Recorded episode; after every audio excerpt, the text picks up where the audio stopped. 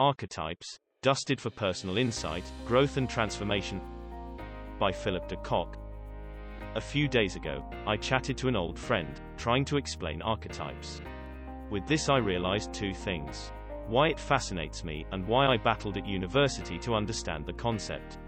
So, when I write about it, again I aim to clear my mind and try to gain deeper understanding of this idea made prominent in Psychology by Carl Jung. Let me also say that the idea of archetypes does not only reside in the domain of psychology.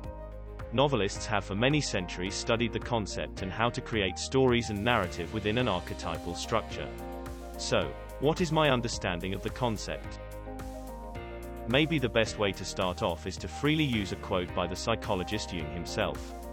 He makes the statement that one is not born with a tabula rasa, a clean slate, but come into this world with a stream of consciousness. He uses the example of a boy of around 2 years of age and points out that irrespective of culture you will at some stage see the child trying to push his finger up his nose as far as he can. Thereby he also illustrates that, maybe as a result of evolution of our consciousness, we are born with certain universal archetypical behaviors, psychological constructs that are part of our subconscious.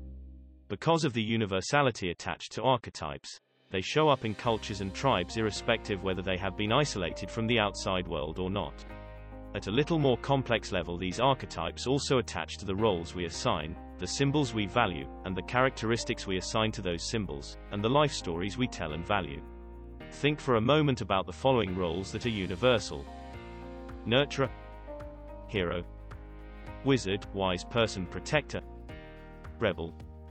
Also think about how we assign characteristics to certain non-human entities, through metaphor. He is a lion, he is an oak, from the famous movie Lawrence of Arabia. I am a river to my people. Often these archetypes are like a life story, of which the hero's journey is the most often considered.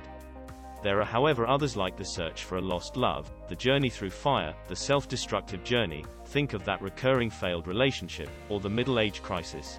How these archetypes are formed and specifically get their universal nature is uncertain, and creates space for evolution theorists, spiritualists, and mystics to speculate about. What we do know, however, is that they are embedded in our subconscious. Also, that they can direct our behavior, relationships, and lives, often in ways we do not realize. To use the words of Jung again, freely, they are the dry riverbeds of our subconscious that directs our consciousness like water after the rain has come. Who understands these concepts best? Well, marketers for one, but also writers, movie makers, etc. Think for a moment about the archetypes the following adverts brings to the fore. I will try to post examples later. Harley Davidson: we do not sell motorcycles, but the ability for an accountant to dress in leather and scare old ladies in small towns. Dove soap: we sell soft, fresh sensuality. Bells: give that man a Bells. J and B: the rebel who kicked the office safe open. As we identify with these, it spurs us to act. Same with movies, novels, etc. One of my favorite movies is Legends of the Fall. Think of this movie and reflect on how it portrays the archetypal hero's journey. So what? Why is this important? Well, because it can help us understand something of ourselves. That destructive pattern, or typical role that is just not relevant for your current context.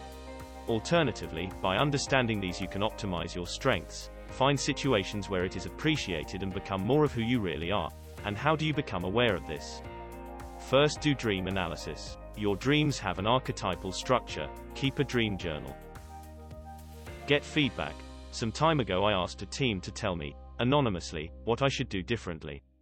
One person wrote, "Stop always trying to be the hero. We do not only share our victories but also our failures." This made me realize that I have always been a type of a rescuer. Quiet, aloof until a crisis or threat occur. Then I intervene forcefully, often to the detriment of relationships. Indeed, useful feedback for personal growth.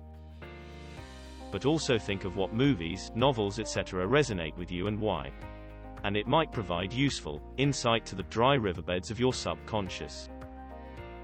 I conclude again, freely, with Jung. In the recesses of our subconscious there are gods and goddesses stoking the fires of our conscious lives, so that the corporate takeover or merger is not just an economic act but has an archetypal character, like for example Icarus flying too close to the sun. So, this is Philip DeCock, signing out. Until next month.